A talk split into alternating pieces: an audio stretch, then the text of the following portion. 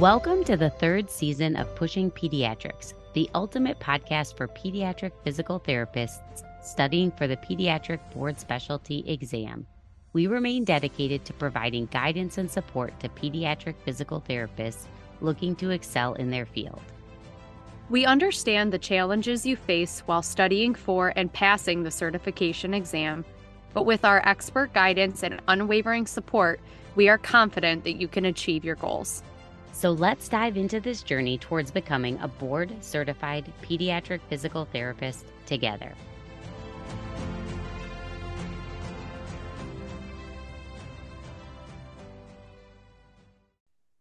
Listener note this podcast was created as an adjunct for those studying for the PCS exam. By no means do we guarantee that one will pass the exam solely by listening to this podcast. We encourage all those studying for the exam to put in the appropriate time and effort into their studying using resources recommended by the ABPTS and the APTA.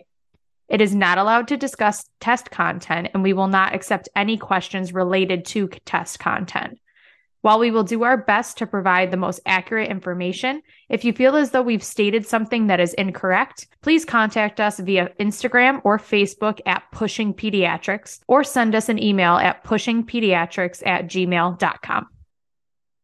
Welcome back. Today, we begin by covering sports injuries, which piggybacks off last week's episode where we discussed orthopedic conditions. Some stuff is the same, some stuff is a little bit different, but repetition is always good.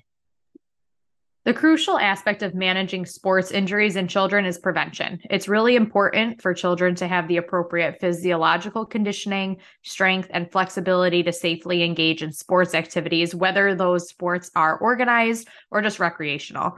While lack of fitness, strength, and flexibility doesn't necessarily mean they can't participate, it is necessary to incorporate measures to address these aspects in conditioning and training programs to reduce the risk of injury. So, the book talks about several key elements in this kind of injury risk management process, which includes a pre participation examination, conditioning and training, proper supervision, ensuring body protection, and controlling environmental factors. All right, so let's dive into each of these elements a little bit deeper. So, first, the pre participation examination or the PPE. So, what does this really entail? It generally includes a medical history, a medical examination that includes cardiovascular, neurological, respiratory, gastrointestinal, urogenital, dermatological, and musculoskeletal um, system e- evaluation. It also includes body composition, which includes height and weight determination, specific field testings, and then an assessment of readiness, so including physical, psychological, and mental health. The next step in prevention is to create a personalized training plan that targets the specific issues of the athlete and aligns with the demands of whatever sport they're in. This plan can be developed by a variety of qualified people. Once created, it should be taught to the athlete, their parent or guardian, and the coach to ensure that everyone is aware of the training requirements and so everyone can work together towards that injury prevention, conditioning, and training. I think the book has a key point in that the training always needs to be systematic and progressive. I think we often hear even in adults and children, when injuries occur, it's usually doing something too much or too fast.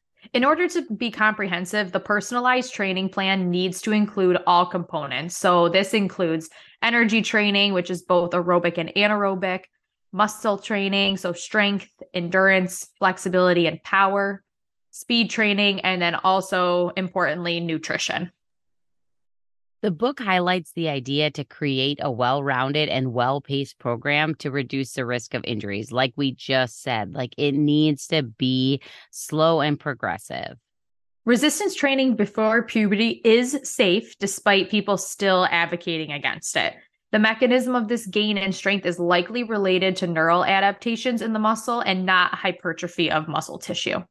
Of course, it's essential to have appropriate supervision during the training session to minimize the risk of accidental injuries and to have someone to provide feedback on proper lifting techniques. If we can develop good lifting techniques at a young age, we really have the ability to set some of these kids up for success. It's generally recommended to avoid one max rep lifts in younger athletes and instead work with lighter weights with higher sets and repetitions to gain strength. So, again, avoiding the one maximum rep and doing lighter weights with higher sets and repetitions. We just hit on this idea specific to strength training, but proper supervision in all facets of a training program is important. It's not just with the strength component, it's with everything. Another component to managing sports injuries includes enforcing mandatory and appropriate equipment guidelines and ensuring the quality and fit of the gear. So, this includes helmets, eye protection, and mouth protection, which are all mentioned in Campbell. And I feel like this is really important too, because so much of the time when the kids are younger, a lot of the times they use borrowed equipment, right? So, it's not necessarily like, especially if kids are trying out different sports and their parents don't want to invest in whatever equipment it is. They're just trying things out. This is a really important uh, concept to kind of remember. Right. Like a helmet that's too big that just moves around isn't actually protecting the head. It's just allowing your head to move around in a different avenue. The last component to manage sports injuries is controlling the environmental factors as much as we can. This includes things like keeping well lit and obstacle free playing areas and have and having quality shock absorbing surfaces. Also, consider things like ambient temperature and humidity, along with focusing on proper hydration, monitoring hydration levels, and being aware of the signs of both dehydration and excessive fluid intake. The book mentions that kids aren't as good at regulating their temperatures. So, this is definitely something that we need to be really thoughtful of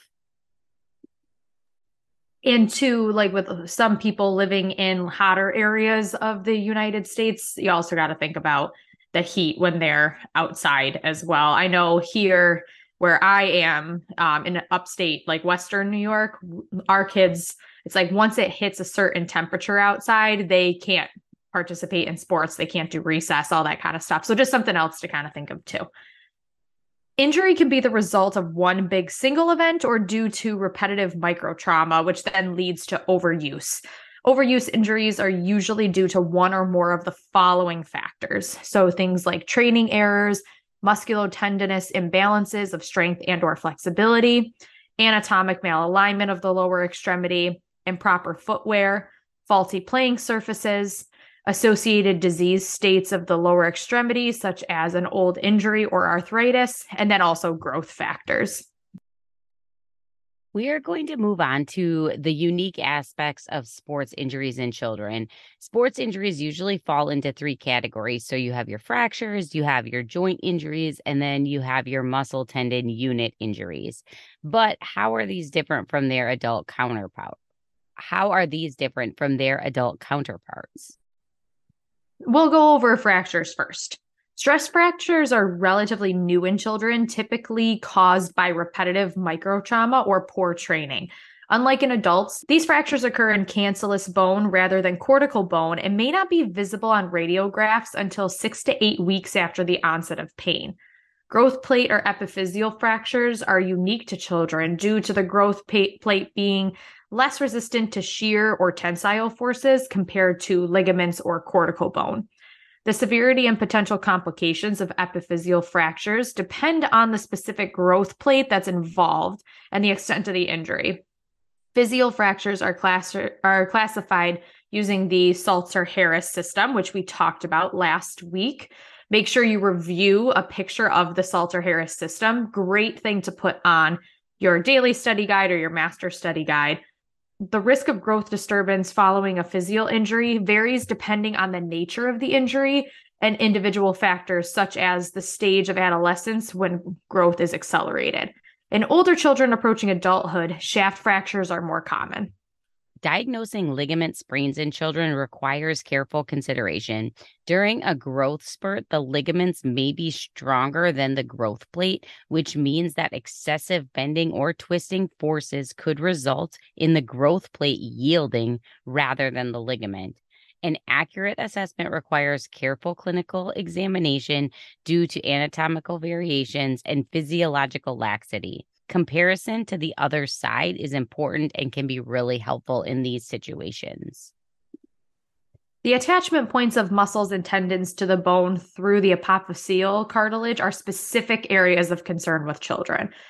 Growth primarily occurs at the apophyseal growth plate, where ligaments and tendons are connected. We did talk about this a little bit last week too with Sever's disease as well. So that's one thing to kind of keep in mind too. During periods of rapid growth, the increased tension on these attachments can sometimes cause them to detach from the apophysis, resulting in an avulsion fracture. Campbell has a really important fact listed, or at least I feel like it's a very important fact, but tendonitis occurs much less frequently in the child than the adult because the insertion becomes symptomatic before the tendon in children. There can also be irritation of the insertional area of the musculotendinous unit, causing pain and inflammation. There's also irritation to growth plates due to the traction apophysitis from muscle attachments, just like we talked about, such as the cases with Osgood-Schlatter disease, Sever's, and Sinding Larsen Johansson disease. Make sure you know the anatomical points of all of those. The book moves into discussing specific sports injuries, so we'll touch on each one of them. We're going to start off with concussions. A concussion is a complex brain injury caused by traumatic forces applied to the head, face, or neck. It can result from a direct blow to the head or an impact elsewhere on the body that then transmits force to the head. A loss of consciousness may or may not occur. Symptoms and signs of a concussion typically emerge immediately or within hours, days, or sometimes even weeks after the injury. Diagnosis is based on the appearance of new or worsening criteria following a suspected head injury, including any period of loss of consciousness or decreased level of consciousness, loss of memory or events before or after the injury, mental state alterations such as confusion, disorientation, or slowed thinking at the time of injury, and various signs and symptoms such as headache, slowed reaction times, dizziness, nausea, vomiting, sleep disturbances, irritability, emotional changes, difficulty concentrating, visual disturbances, and sensitivity to light or sound. It is important to note that concussions can also have life threatening complications, such as an intracranial hemorrhage, including epidural and subdural hematomas. Subdural hematoma is the leading cause of death following a head injury, and symptoms of that include an initial preservation of consciousness. So they may not lose consciousness, but they might present with a very severe headache, lethargy, and focal neurological signs. So if any of these are appearing, it is essential to be aware and get this person to the emergency room. The evaluation of concussions involves multiple factors, and various assessment tools are available for diagnosis and monitoring.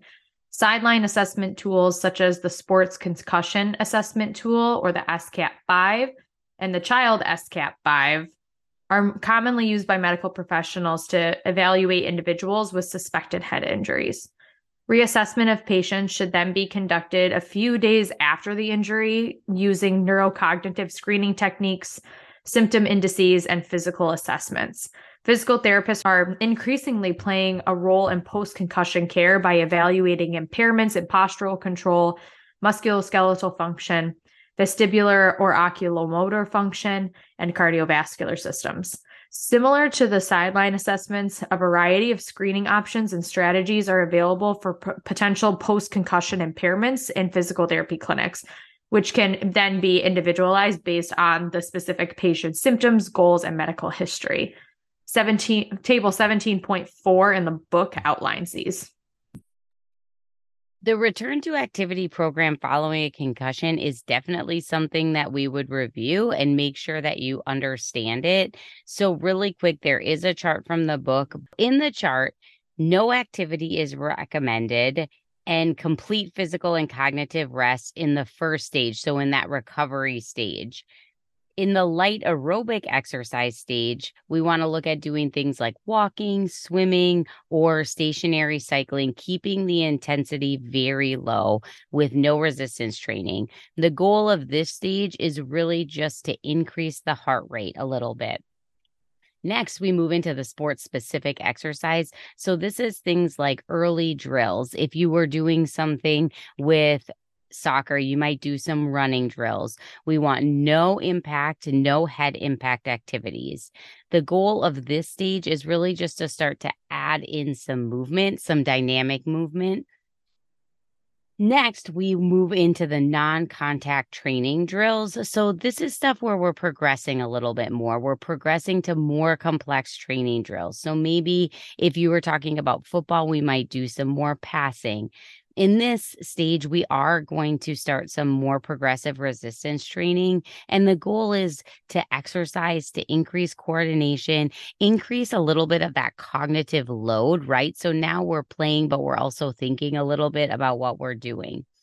Next, we move into the full contact practice stage where after medical clearance, we're participating in more normal training activities. So our practices are starting to look very, very similar to what all of our peers are doing. And this stage, we're trying to restore confidence. We're trying to see how things are going, assessing a little bit more of those functional skills. And then the last stage is the ability to return to play. So at that point, we're playing all normal throughout. So, in this, the really important thing that we remember is that during any one of these stages, if symptoms start to appear, you need to stop the activity and then resume the activity the next time, the next time you see that client, the level below where you were at before. So, the goal is to be symptom free through all of these stages. Yeah. And that's really important to remember because you may get a question on that where it's, that tells you, you know, that their symptoms, you know, began at X stage and you should be able to know where you kind of need to go back to from there. There is also a clinical practice guideline specific to physical therapy management of concussion and mild TBI. The CPG provides a comprehensive and systematic review of the literature d- related to physical therapy evaluation and interventions, decision trees to help guide care, and discussion for potential areas of future research. Moving on to cervical injuries, the most common injury results from hyperflexion or hyperextension. So, hyperflexion injuries are typically caused by spearing type mechanisms and can be especially serious in young athletes due to that underdeveloped musculature and the potential for fractures. Hyperextension injuries can occur with less force because the anterior neck muscles are much weaker than the posterior neck muscles face or head tackling is a common cause of hyperextension injuries. And then last, a stinger or a burner. This is another type of cervical injury. This is a traction injury to the brachial plexus. So it occurs when you have some sort of a forceful blow to the head from the side. So you're basically laterally flexing the head really aggressively. And then if the shoulder is also depressed at the same time, then you're going to get a really big traction injury. I think we've Next. all had those. Yeah, I think so too. Yeah. Next, we have thoracic and lumbar spine injuries. Thoracic spinal injuries are rare in children, but compression of the rib, rib cage can lead to costovertebral injuries. Symptoms usually include pain and muscle spasms along the associated rib, sometimes with pain during thoracic rotation. Fractures of the vertebrae can occur due to axial compression forces on a preflexed spine, particularly at the T12 to L1 level. The most common injuries in the lumbar spine of children are spondylolysis and spondylolisthesis, which we kind of touched on last week, but we're going to review for you again here. The spondylolysis refers to stress fractures in the pars interarticularis, often caused by repeated or excessive hyperextension experienced in certain sports and activities like football, weightlifting, diving, or gymnastics. Spondylolisthesis occurs when one vertebra slips forward over another, typically L5 over S1 or L4 over L5. Athletes with grade two or higher slippage are usually advised against activities requiring excessive lumbar extensions. So, again, we talked about this in an earlier episode. Lysis means like to break, essentially, whereas listhesis means to slip. So that's kind of how I try to think about the two uh, and try to keep them straight. I was actually writing this episode and I remembered you saying that. And I was thinking that actually really does help me remember that. So, see, we are all still learning. Yeah. And good thing I taking Latin in uh, college was never something I thought would actually truly help me. But with this medical terminology, it actually kind of does. It really does. That is true. So, moving on to shoulders, which is definitely a little bit of a bigger category, we have things like fractures, we have subluxations, we have dislocations, and we have unfortunately overuse injuries as well here.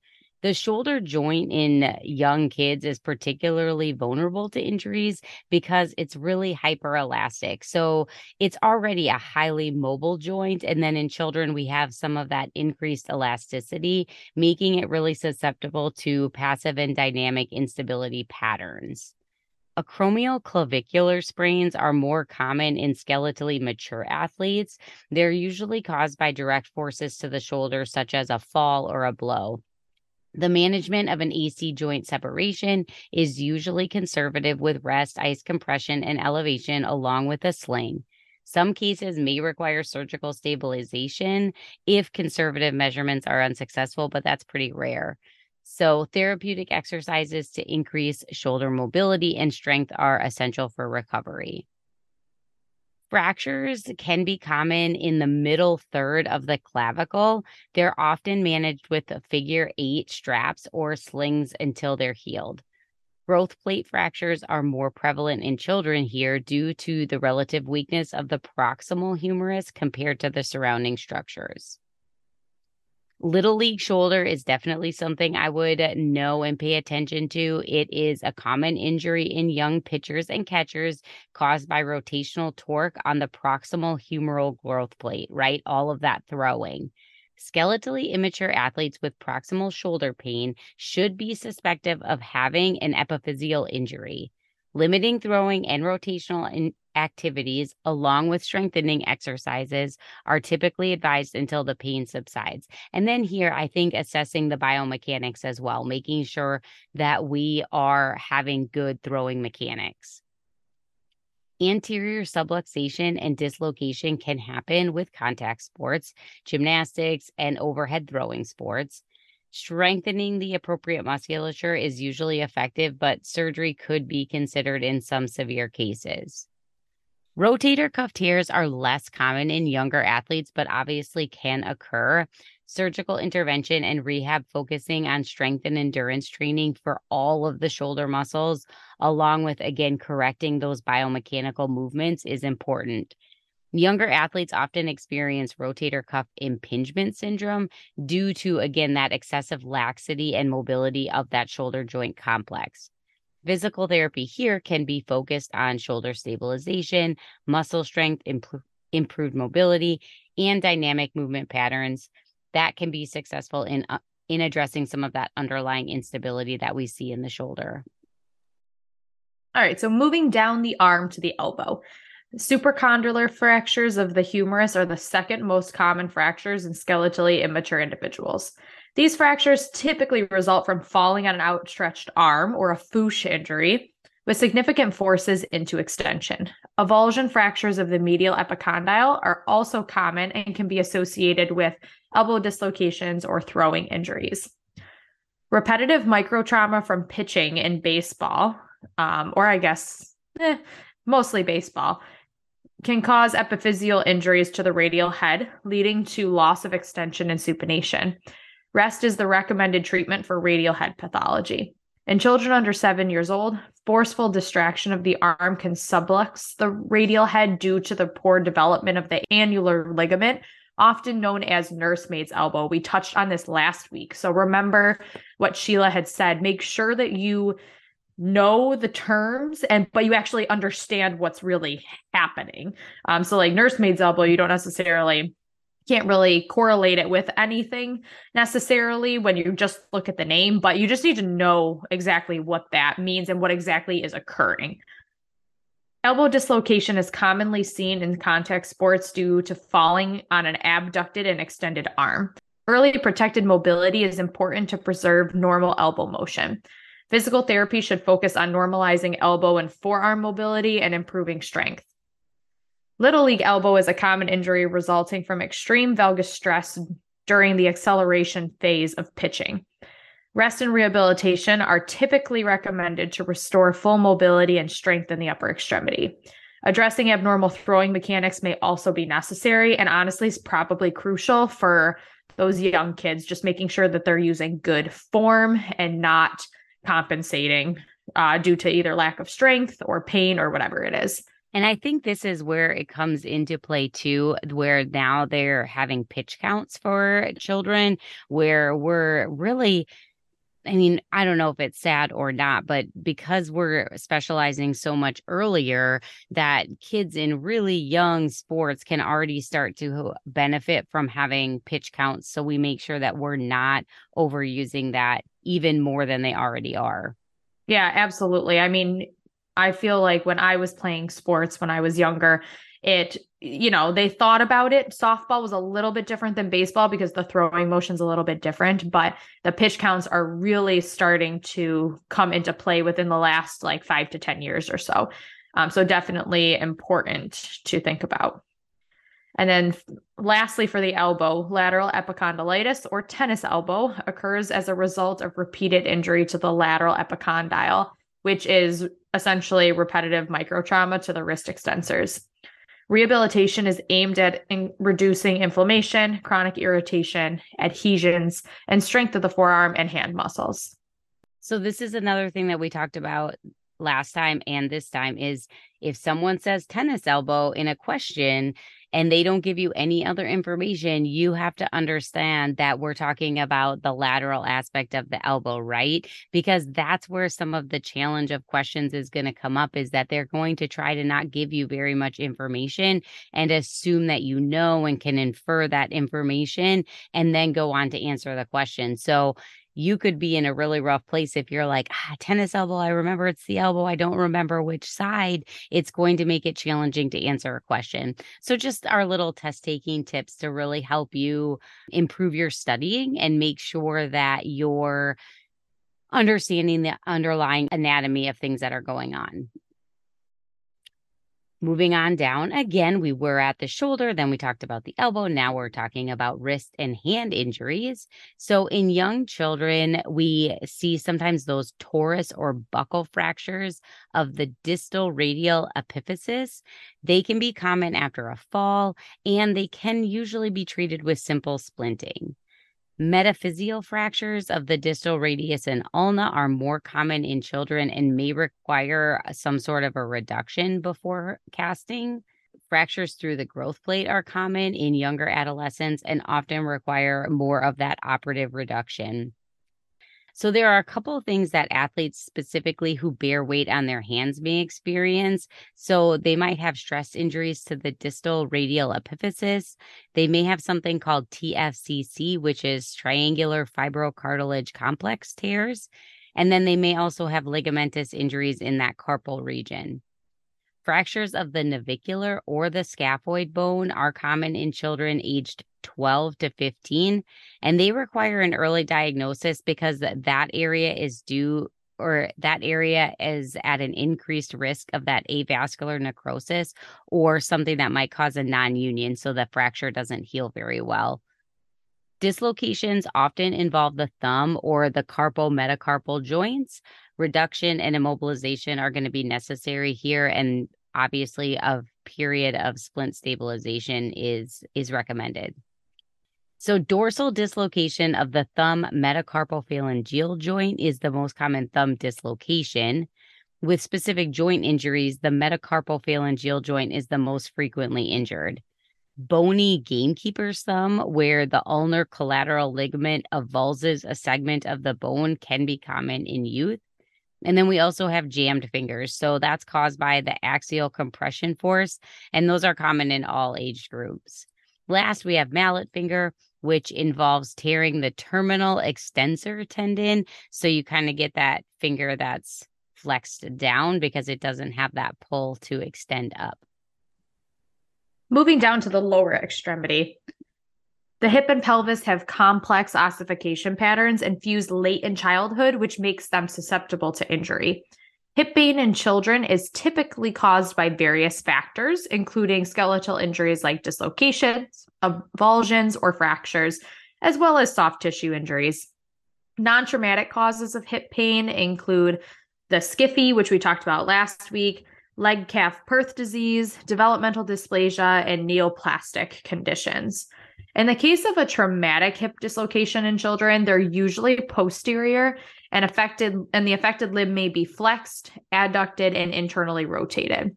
Swift reduction of the dislocation is crucial to minimize the risk of avascular necrosis. Fractions in the hip region are rare but can occur in the epiphyseal plate, femoral neck, or subtrochanteric area. Fractures in the neck and subtrochanteric region are often the result of severe trauma. The slipped capital femoral epiphysis, which is the skiffy, is not caused by sports but should be suspected in any athlete with persistent hip or knee pain with a limp. We really harped on this last week for you guys. So make sure you know what a skiffy is and make sure that you understand that you have to rule it out before you can continue on with any treatment. It typically occurs during the rapid growth period in adolescence and may require surgical reduction with internal fixation. Avulsion fractures, which we talked about a little bit earlier, where a small piece of bone is pulled away due to forceful muscle contraction, are the most common type of fractures seen in young athletes. They frequently occur at different sites, such as the anterior superior iliac spine, the ischium, the lesser trochanter, the anterior inferior iliac spine, and the iliac crest. These injuries are often associated with sprinting, jumping, soccer, football, and weightlifting.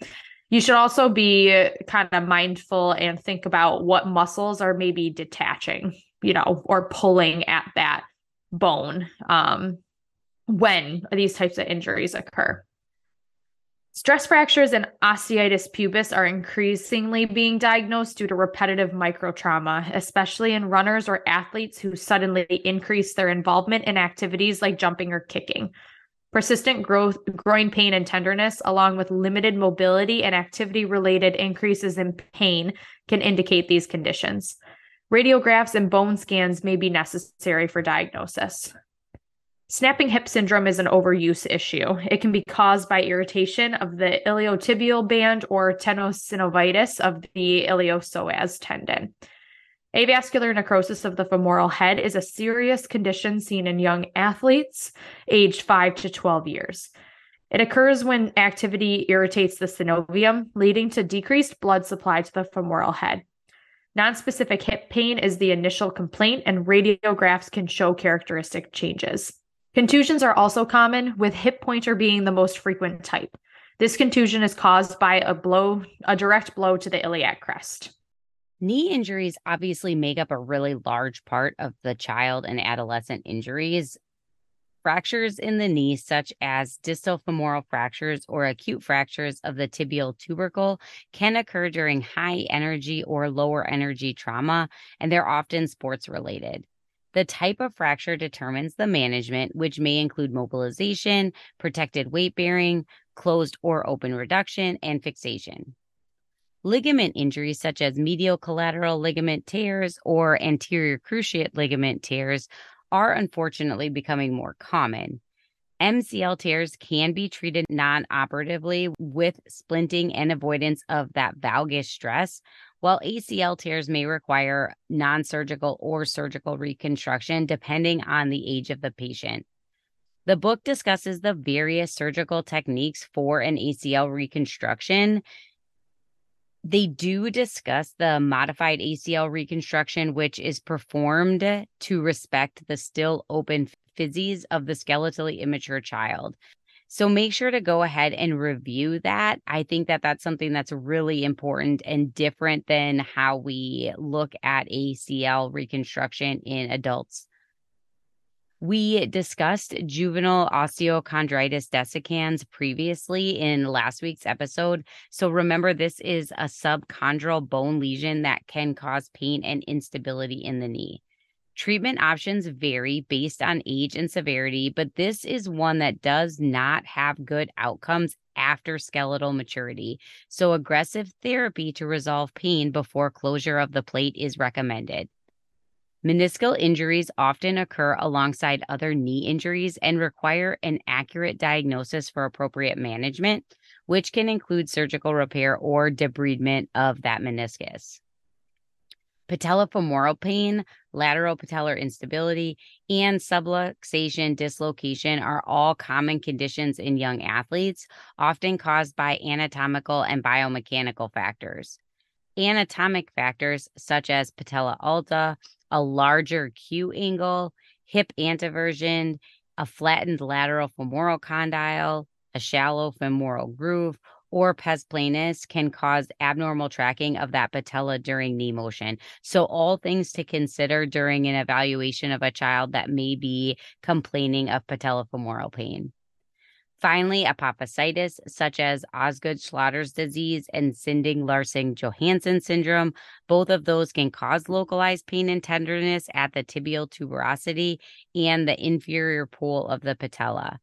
Treatment options for these conditions include relative rest, ac- activity modification, medication, flexibility improvement, and quadriceps muscle strengthening. Last but not least, ankle and foot injuries. The injuries often involve the growth plates in the tibia and fibula, particularly in young athletes. Fractures such as Salter Harris 1 and 2 injuries in the distal fibula are common, especially as a result of an inversion injury.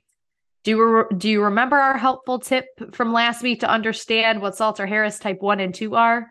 So one would be the S, so straight across the growth plate, and then two corresponds to the A, which is above the growth plate. Again, remember, put these on the on your study guide. Type three and four of the medial malleolus usually result from ankle supination or inversion. So type three corresponds to the L, which stands for lower or below the growth plate. And then type four corresponds to the T, meaning through the growth plate. And remember that type five is for crush injury. To determine the need for x rays, the Ottawa rules can be applied, which include factors like bone tenderness or inability to bear weight. Let's review the Ottawa rules really quick. So, the Ottawa rule states that an ankle series is indicated only for patients with pain in the in the malleolar zone and any of the following findings. So, one, bone tenderness at the posterior edge of either the medial or lateral malleolus, or two, inability to bear weight immediately after the injury and in the emergency room. So the rules further state that a foot series, so before that was for radiograph of an ankle, the rules further state that for a foot series, that is required only with midfoot pain and any of the following findings. So, one, bone tenderness at the base of the fifth metatarsal. Two, bone tenderness at the navicular. Or three, inability to bear weight immediately in the emergency room. So again, those maybe aren't exactly for us because we're obviously not working in an emergency room, but just some things to kind of keep in mind as you're studying. And also, too, um, something to remember just with the Ottawa rules, if you're a school based therapist, you may see something like that, right? Where it's you're pushing into gym class with a kid, you're pushing into recess with a kid, and then all of a sudden an injury happens. So it is something we should be aware of. Definitely something to keep on your master or daily study guides for sure. Um, stress fractures in the metatarsals are common in children participating in jumping and distance running activities because their bones are so porous. If an injury like this is suspected, these injuries should be immobilized for three weeks, followed by a gradual increase in activity level. Several types of ischemia can occur in the bones of the child's foot. So these are things like Freiburg, Freiberg infarction and Kohler disease, making sure that we understand what those two are. Freiberg is an avascular necrosis of the metatarsal epiphysis and commonly occurs if we have a kid that is toe walking or perhaps in someone that is doing that activity as part of their sport. So thinking ballerina, dancer, gymnast It can be most common in the second met head, and it's usually seen in children who are older than 12. So, Koehler disease is common in active boys aged three to seven, and it it's usually seen in kids that have a very cavus foot. So, what we might see is focal tenderness and swelling around the navicular bone. Ankle sprains can occur, but usually we see this a little bit more in older kids. In younger kids, we see more of those epiphyseal fractures because the epiphysis is more open. Last, we've talked about this a little bit before, but we have our Sever's disease, which this is kind of comparable to Osgood Schlatter syndrome of the knee. So it is an apophysitis at the calcaneus. Treatment involves heel cord stretching and using a heel lift in well constructed shoes. Jumping gears a bit, or kind of a lot, now we're going to move on to pediatric oncology. This chapter can be a little tough to get through because it's not exactly a happy topic, but there is definitely good information all around in here. The chapter has some great charts that are useful and maybe something you want to consider if you're for your study guide if this is a challenging topic for you. I think hospital based is hard because it's probably an area where a lot of us haven't dabbled. And so this is definitely something that we want to spend extra time with if it's really outside of your current practice setting. I know this chapter was one of the last chapters that I actually read in Campbell just because the topic for me is it's just a hard topic to get through, right? You don't want to see kids that are having cancer or anything like that. Um, so I definitely pushed this topic to the very end of my studying, but we're going to jump right in into those common pediatric cancers. So we're actually going to go over table 18.1 with you because it's very clear, concise, and has the majority of information that you need to know about the different types of pediatric cancers. However, we do suggest going through the chapter and reading it in its entirety. Okay, so the first type are leukemias. So they include, so signs and symptoms include enlarged lymph nodes, enlarged liver or spleen, fever, easy bleeding and or bruising, night sweats and or weight loss. Um, they consist of 28% of childhood cancers and 13% of adolescent cancers.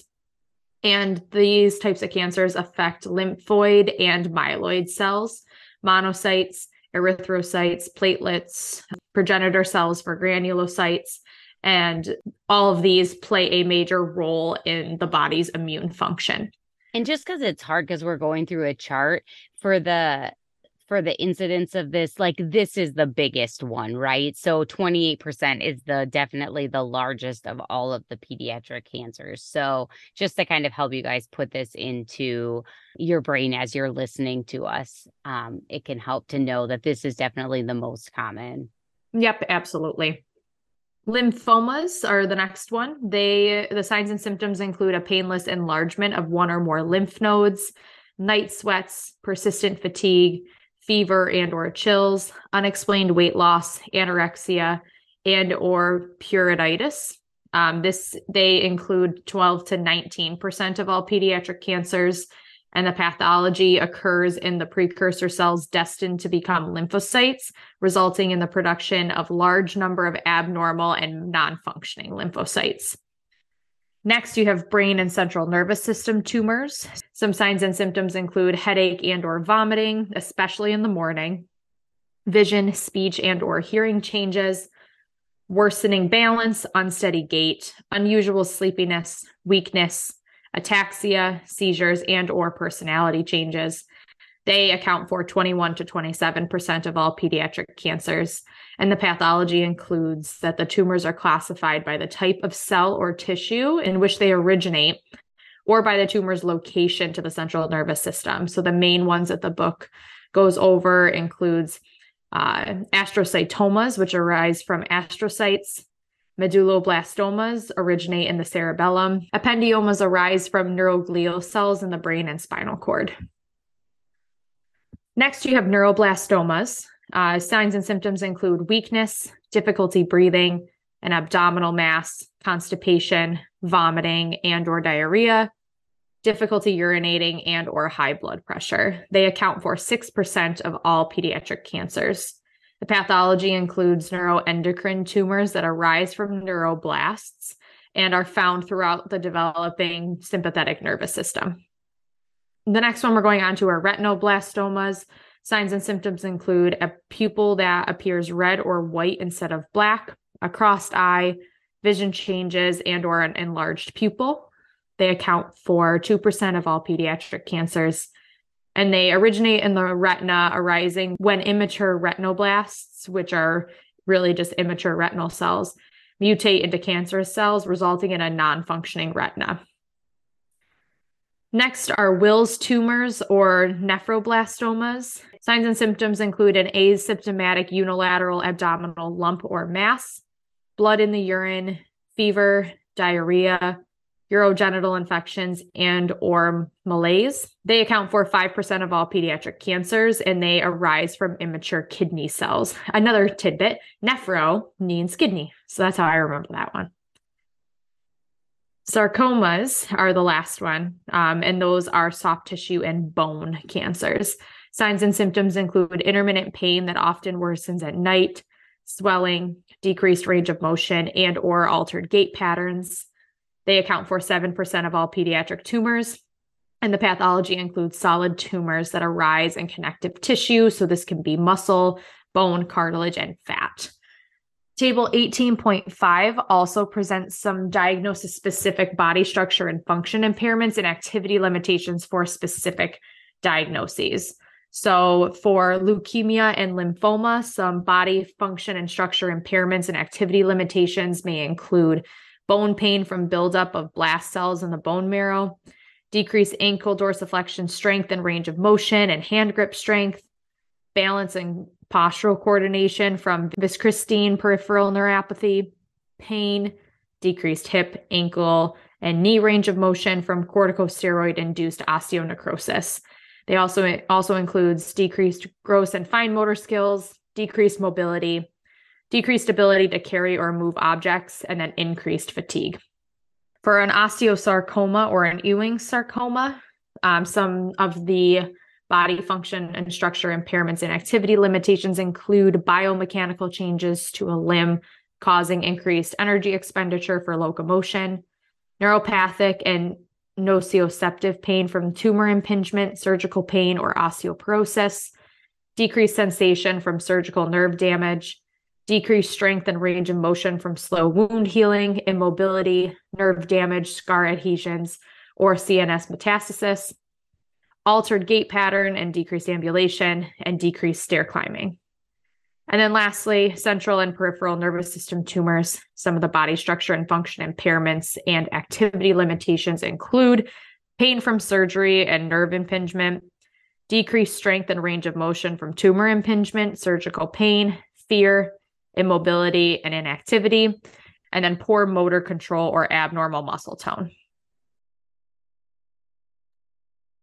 Now that we're familiar with the pediatric cancers, let's go over some of the surgical and medical management of these specific cancers. Starting off with surgery, this is going to involve a resection or removal of a solid tumor. So, your sarcomas, your pediatric brain cancers, your Wilms tumors, etc. That's always going to remain kind of the principal strategy, right? Removal of the tumor. So, what we're going to see is they will resect the tumor and the area around it immediately adjacent to the tumor. So, they're going to check for clean or negative margins. So, what they want to see is no cancer cells at those outer edges of the res- of the resected tissue. Then we're going to look at doing a radiation or chemotherapy. This might be used prior to the surgery in order to reduce the size of the tumor and it may be used after the surgery as well to ensure that we don't that we have completely eradicated the tumor or the cancer. PTs, when treating pediatric patients with a surgical history, definitely need to be aware of where the tumor was located, what tissues were resected, and what tissues were spared Then we also need to be aware of what lines and ports the child may have and be careful not to dislodge any of those ports or catheters during a PT session. And then we also want to make sure that we're keeping any of the area where they have some of those ports clean, dry, and protected from injury. Some unique considerations for sarcomas are going to include amputation. So we've talked about this a lot, and then this chapter reviews it as well. So there's two different places in Campbell where you can get a lot of information about amputation.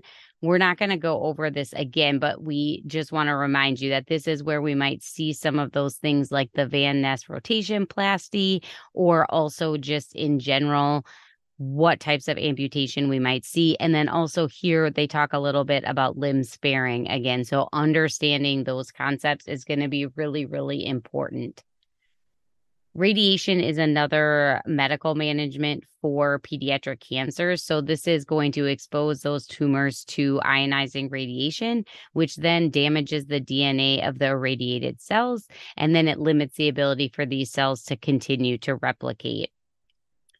It's well recognized for causing fibrosis, resulting in tissue injury and reduced function. So, knowing the radiation field is something that can help us anticipate and possibly prevent impairments.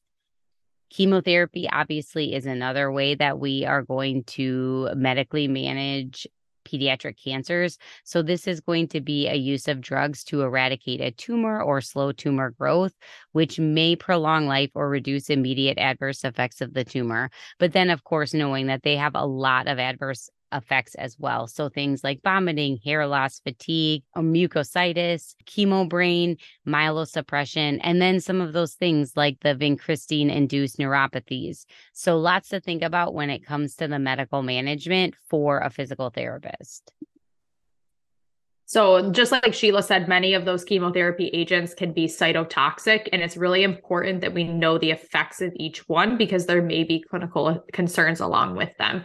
So, table 18.3 in the book does a really great job of breaking down and organizing all of the chemotherapy agents. And we're going to go over a few with you right now. So, some of the ones that I feel like popped up and are studying pretty consistently. So, one is cisplatin. This is used for osteosarcoma, Hodgkin's lymphoma, neuroblastoma, non Hodgkin's lymphoma, and astrocytoma. So, some clinical things that we need to be aware of include monitoring symptoms and blood counts, routine hearing assessments, screen and treat symptoms of per- peripheral neuropathy. Another one that came up commonly in our studying is doxorubicin. So this is used to treat lymphoma and AML. Um, so we want to make sure clinically that we're doing routine cardiologic assessments and monitoring symptoms and blood counts. Methotrexate is another that's used for osteosarcoma and leukemia, and we want to monitor symptoms and blood counts with this one.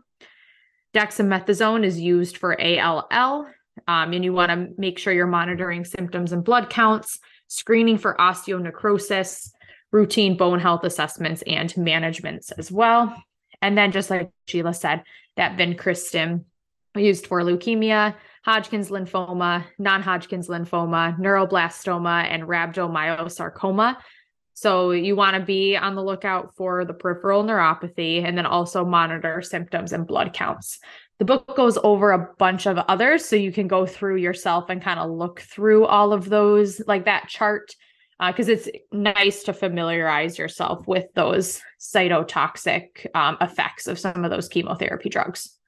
Targeted therapies are newer developing treatments that target molecular markers or cellular processes found exclusively or primarily in cancer cells, allowing them to target cancer cells while, sparing normal cells. Right? That's the biggest challenge with both chemotherapy and radiation is that they target the bad cells, but they also target the good cells. So that's why we see all of these negative side effects. So targeted therapies are trying to be more selective this helps increase the efficiency while decreasing both those short and long term toxic effects of chemotherapy and radiation.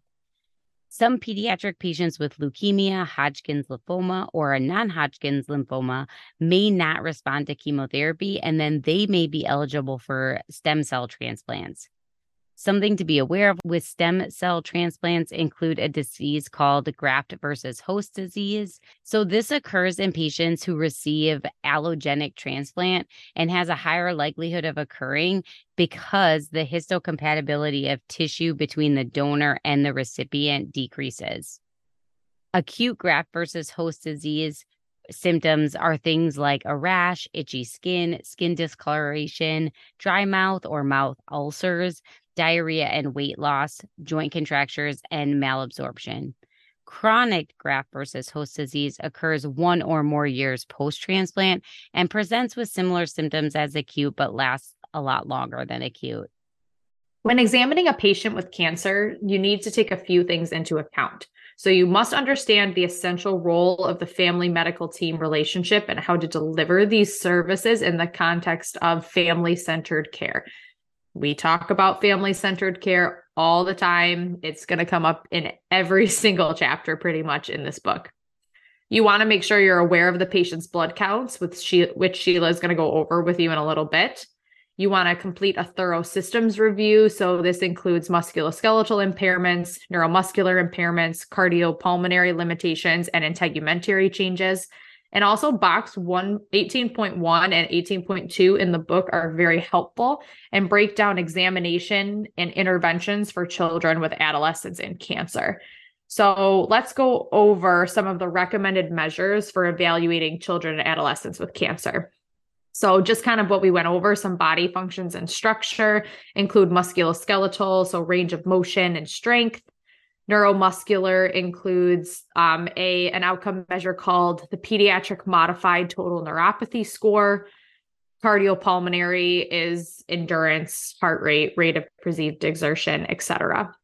Some activities and participation outcome measures include timed up and down the stairs, timed up and go, the gross motor function measure, the BOT, the PEDS QL, the SF36V2, the Musculoskeletal Tumor Society, and the Toronto Extremity Salvage Scale. The book goes over these a little bit more extensively, uh, but you can look these up as well if you're unfamiliar with them. And then another one that is used is the Functional Mobility Assessment. So, recommended interventions for body structure and function include range of motion exercises, strengthening exercises, and then balance and coordination exercises. Some activities and participation interventions include aerobic activity. So, this can include walking, biking, and swimming. Participation in sports and age appropriate recreational groups, so such as taekwondo and dance classes, and then physical education classes as well. And then some communications considerations for the physical therapists include, like we had mentioned, the family and the patient, other members of the medical team, school teachers, which is really important, primary care physician, and then other therapists from physical therapy or different disciplines.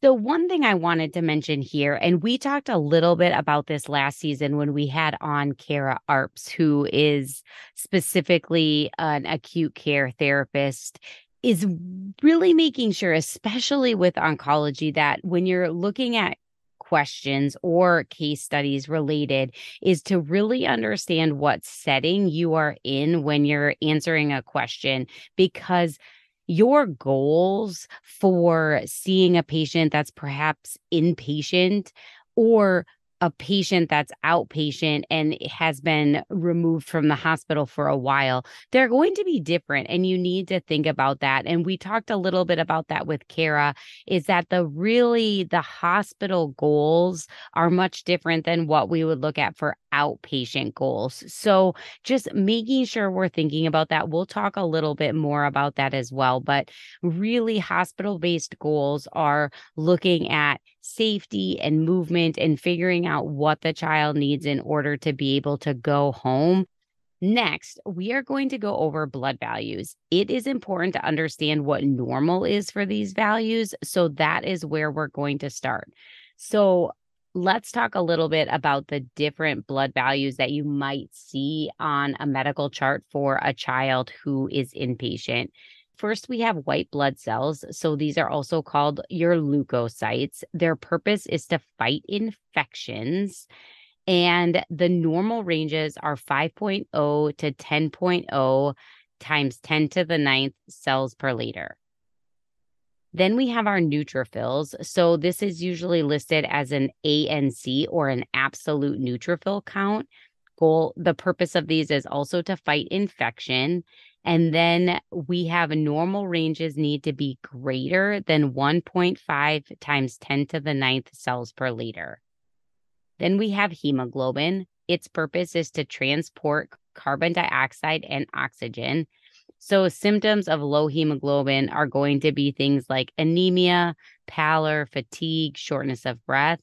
So, for males, normal ranges are 14 to 17.4 grams per deciliter, and females a little bit lower, so 12 to 16 grams per deciliter. Last, we'll talk about platelets. So these are also thrombocytes. The goal of these is to help blood to clot. So symptoms of decreased platelets include things like bruising, petechiae, or bleeding from the nose and gums. Our normal ranges here that we're looking for are 140 to 400,000 cells per microliter. The next thing we're going to talk about is possibly one of the most important things for you to put onto your master study guide because it's very important when we're looking at inpatient treatment for children with pediatric cancers. So, the recommendations for participation in exercise interventions with below normal blood cell counts and hemoglobin levels are as follows. So for white blood cells, if we have less than 5,000 cells per millimeters cubed and there's a fever present, no aerobic exercise is recommended. If we have greater than 5,000 cells per millimeters cubed, we are allowed to do light aerobic exercise. And if we have greater than 5,000 cells per millimeters cubed, we also can do resistant exercises. So, this is going to depend a little bit on the facility and individual protocols, but these are just general recommendations. For platelets, if we have less than 10,000 cells per millimeters cubed, no aerobic exercise. If we have 10,000 to 20,000 cells per millimeters cubed, we are allowed light aerobic exercise. Greater than 20,000 cells per millimeters cubed, we can do resistance exercises. And last, hemoglobin. If our hemo- hemoglobin is less than eight, no aerobic exercise. This here it does specify in the book specify in the book that essential daily activities are okay here. Eight to 10 grams per deciliter we can do light aerobic exercise, light weights. And then if we have greater than eight grams per deciliter, we can do resistance exercises. So, of course, all of these are within the constraints of the hospital, whatever the physicians are recommended, but these are kind of the numbers to base your initial answering of a question or going through a case study. Definitely something to put on your daily study guide because I know I definitely had that on there for mine. So, if the child is cleared for exercise, it's important to encourage and provide opportunities for children and adolescents with cancers to maintain their activity level and participation in age appropriate activities and recreation. This has been shown to be safe and effective. If exercise is not indicated, the PT should focus on family education, pain management, supportive positioning, functional mobility, and addressing equipment needs. So now we're going to kind of go over some specific interventions for some specific diagnoses. So, specific interventions for children with leukemia. So, those who are at risk for the CIPN, which is that peripheral neuropathy, the key chemo induced peripheral neuropathy. Research has shown that performing daily ankle dorsiflexion stretches held for 30 seconds, five days a week, reversed and prevented limitations in active dorsiflexion performing lower extremity strengthening exercises. So, exercises such as mini squats and stepping onto and off of a step for three sets of 10, three days per week, improved lower extremity strength. Balance and coordination component should also definitely be incorporated. When a child is initiating chemo, it's important to identify age appropriate gross motor skills, provide interventions that will help the patient to at least approach these skills, encourage the patient to achieve these skills, and then get the family involved in the setting and pursuit of their goals. Aerobic endurance and fatigue are also important to address in these patients. And then you want to be aware of the risk factors of osteonecrosis with patients with leukemia.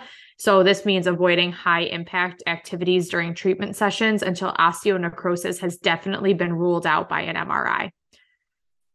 Next, we have some interventions for lower extremity sarcoma.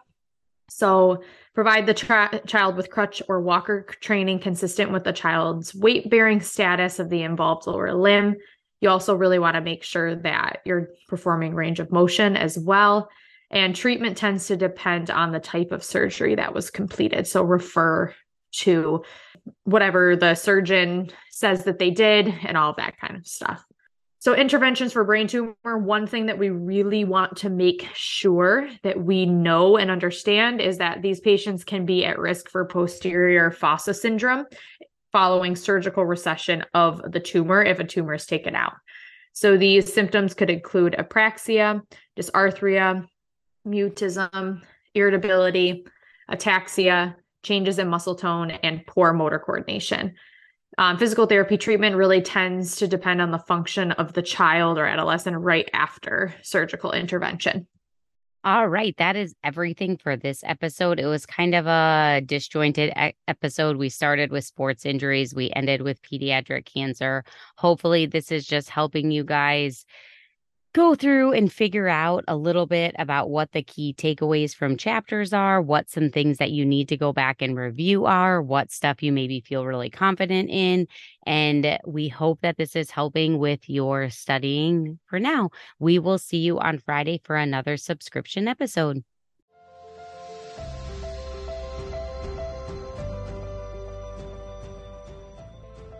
Thank you for tuning in to Pushing Pediatrics today. We hope you found the information shared valuable and applicable to your test preparation and daily practice. Remember, success is a journey, and we're committed to supporting you every step of the way. Don't forget to subscribe to our podcast and share it with your colleagues. Until next time, you've got this.